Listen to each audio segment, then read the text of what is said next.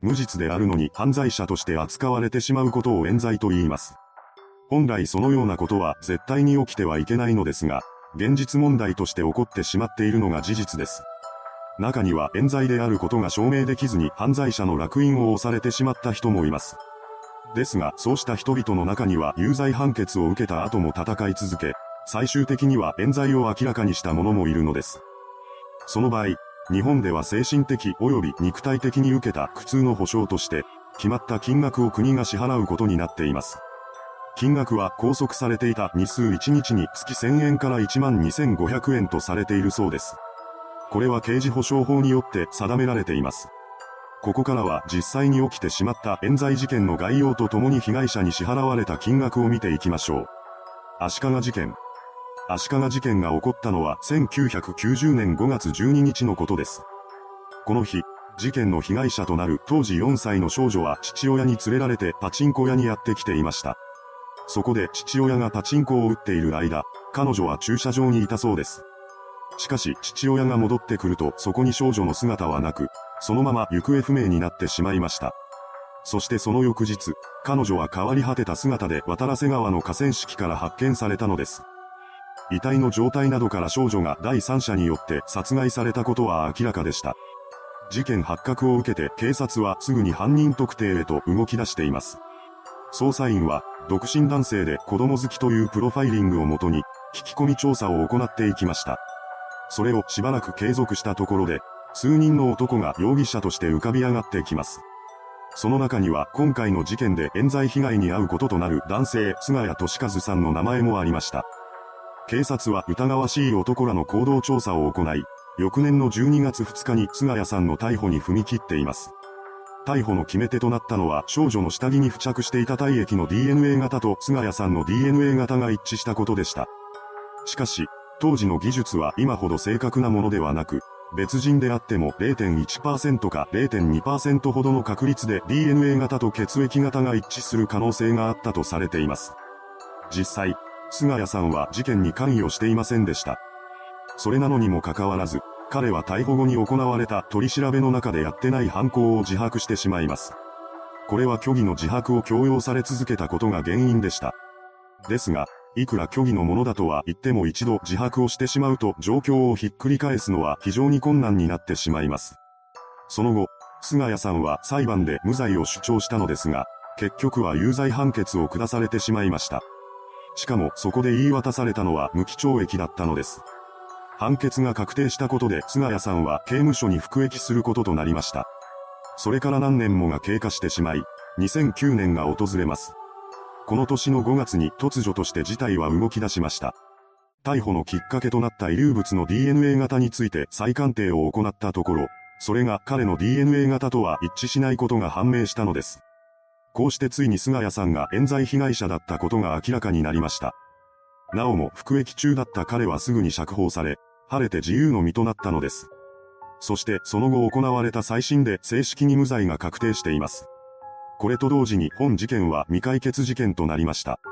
足利事件の犯人として逮捕された菅谷さんは実に17年半もの歳月を犯人として拘束されていたことになります。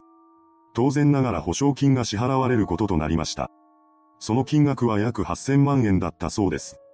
この一件はかなり衝撃的な冤罪事件でしたが、他にもそうした事例が確認されています。ここからは犯人だとされた人物の死刑が確定した後に冤罪だったということが明らかにされた四大死刑冤罪事件の概要と支払われた保証金の額を見ていきましょう。四大死刑冤罪事件1、免田事件。1948年12月30日、熊本県人吉市で祈祷師をする夫婦が殺害され、娘二人が重傷を負わされるという事件が起こりました。この事件で無実なのにもかかわらず容疑をかけられることとなったのは免田栄さんという男性です。免田さんは近隣で植林の仕事に就いていました。逮捕のきっかけは犯行に使用された凶器がナタだったからだとされています。仕事柄、免田さんがナタを所持しているはずだというところから犯人に結びつけられてしまったのです。それから始まった取り調べの中で警察からの拷問と脅迫を受けた彼は虚偽の自白をしてしまいます。これによって免田さんが犯人で間違いないということになり、死刑判決を言い渡されてしまったのです。しかし無実の彼が理不尽な死を受け入れられるはずがありません。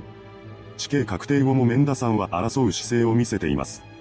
そして最新では検察側が主張する逃走経路の不自然さを指摘するのとともに、自身のアリバイを証明する証拠を突きつけました。これが決め手となり、メンダさんは逆転無罪を勝ち取ったのです。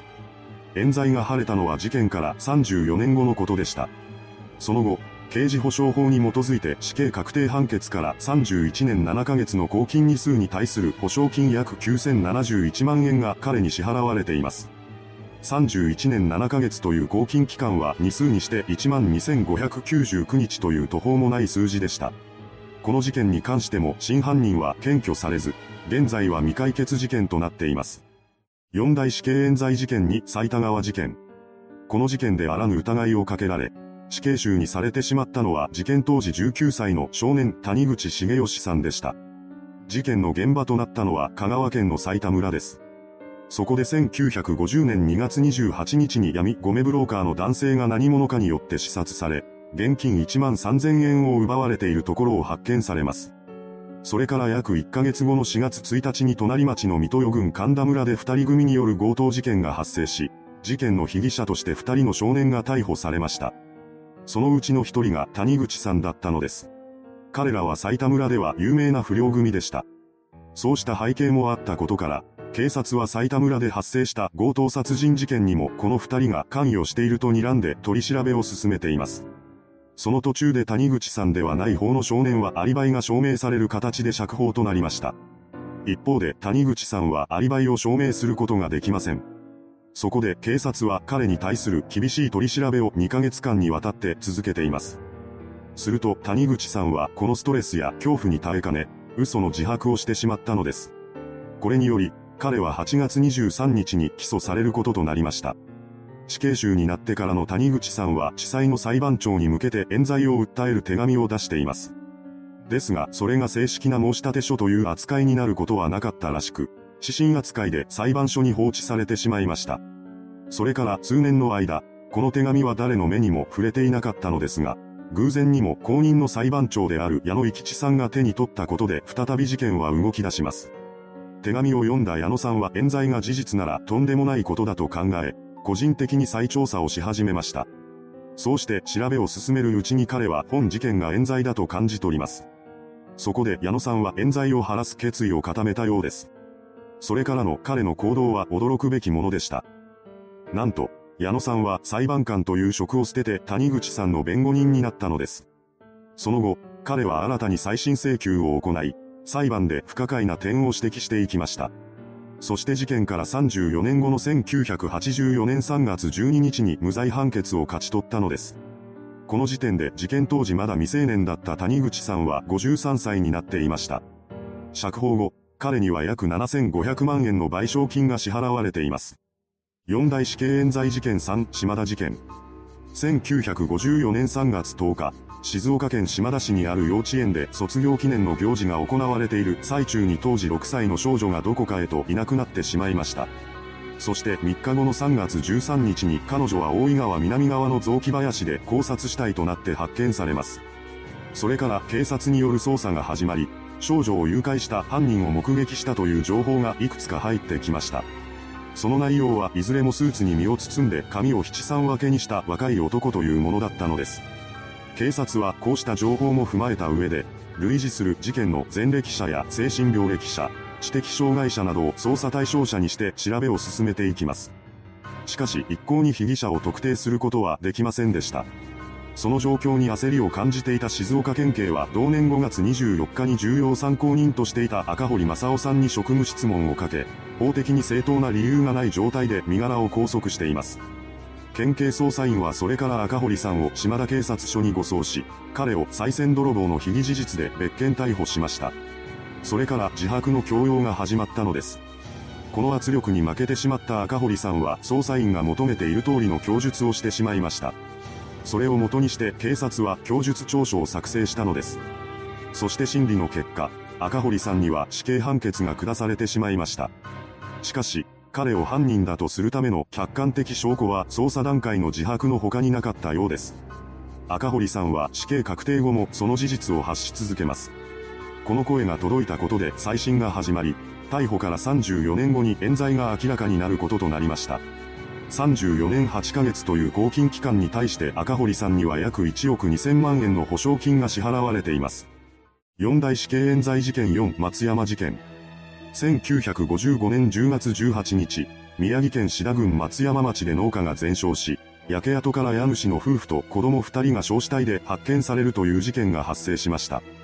遺体解剖の結果、長男以外の頭部に刀傷らしきものが残されていることが確認されたため、警察はこの一件を殺人及び放火事件として捜査本部を設置しています。その後捜査を進める中で当時24歳の斎藤幸夫さんという男性が容疑者として浮かび上がってきました。どうやら彼は事件直後に上京していたらしいのですが、警察はこれを高飛びだと見ていたのです。12月2日、捜査員は斎藤さんの身柄を拘束するために彼のことを別件逮捕しています。その6日後から厳しい取り調べが始まりました。斉藤さんは取り調べの中で自白と撤回を繰り返すという異様な行動をとっています。これは辛い取り調べから早く解放されたいという思いと罪に問われたくないという思いとの間で彼が揺れ動いていたがゆえのことでした。ですが結局は12月30日に起訴されてしまいます。裁判では、一審、二審ともに死刑を言い渡されました。そして最高裁でも上告が棄却されてしまい、斉藤さんの死刑が確定してしまいます。なお、この事件では彼の家から押収した布団カバーに付着した80点ほどの血痕という客観的証拠が存在しました。しかし、斉藤さんはこれを証拠捏造だとして再審を申し立てています。再審で争点になったのは、布団カバーの血痕がいつ付けられたものなのかということです。そこで押収時に捜査官が撮影した写真を確認すると、そこには一つの黒いシミしか写っていませんでした。この点をめぐって検察側、弁護側双方の間でやり取りが行われ、最終的には当初、布団には血痕は付着していなかった蓋然性が高いという判断が下されたようです。こうして事件から28年後の1984年7月11日に無罪が言い渡されることとなりました。28年7ヶ月の公金に対して、斉藤さんには7516万8000円の賠償金が支払われています。いかがでしたでしょうか？冤罪事件の犠牲者に支払われる保証金。相当な年数を公金されているがために支払われた金額も高額になっていましたが、最高額の12,500円を毎日受領していたとしても24時間を無駄にしていることを考えれば1時間あたり500円にしかなりません。しかも死刑囚になった場合は日々死の恐怖に悩まされ続けるのです。それに加えて弁護士費用がかかっていることなどを考えると、とても妥当な金額とは思えない人がほとんどなのではないでしょうか。それではご視聴ありがとうございました。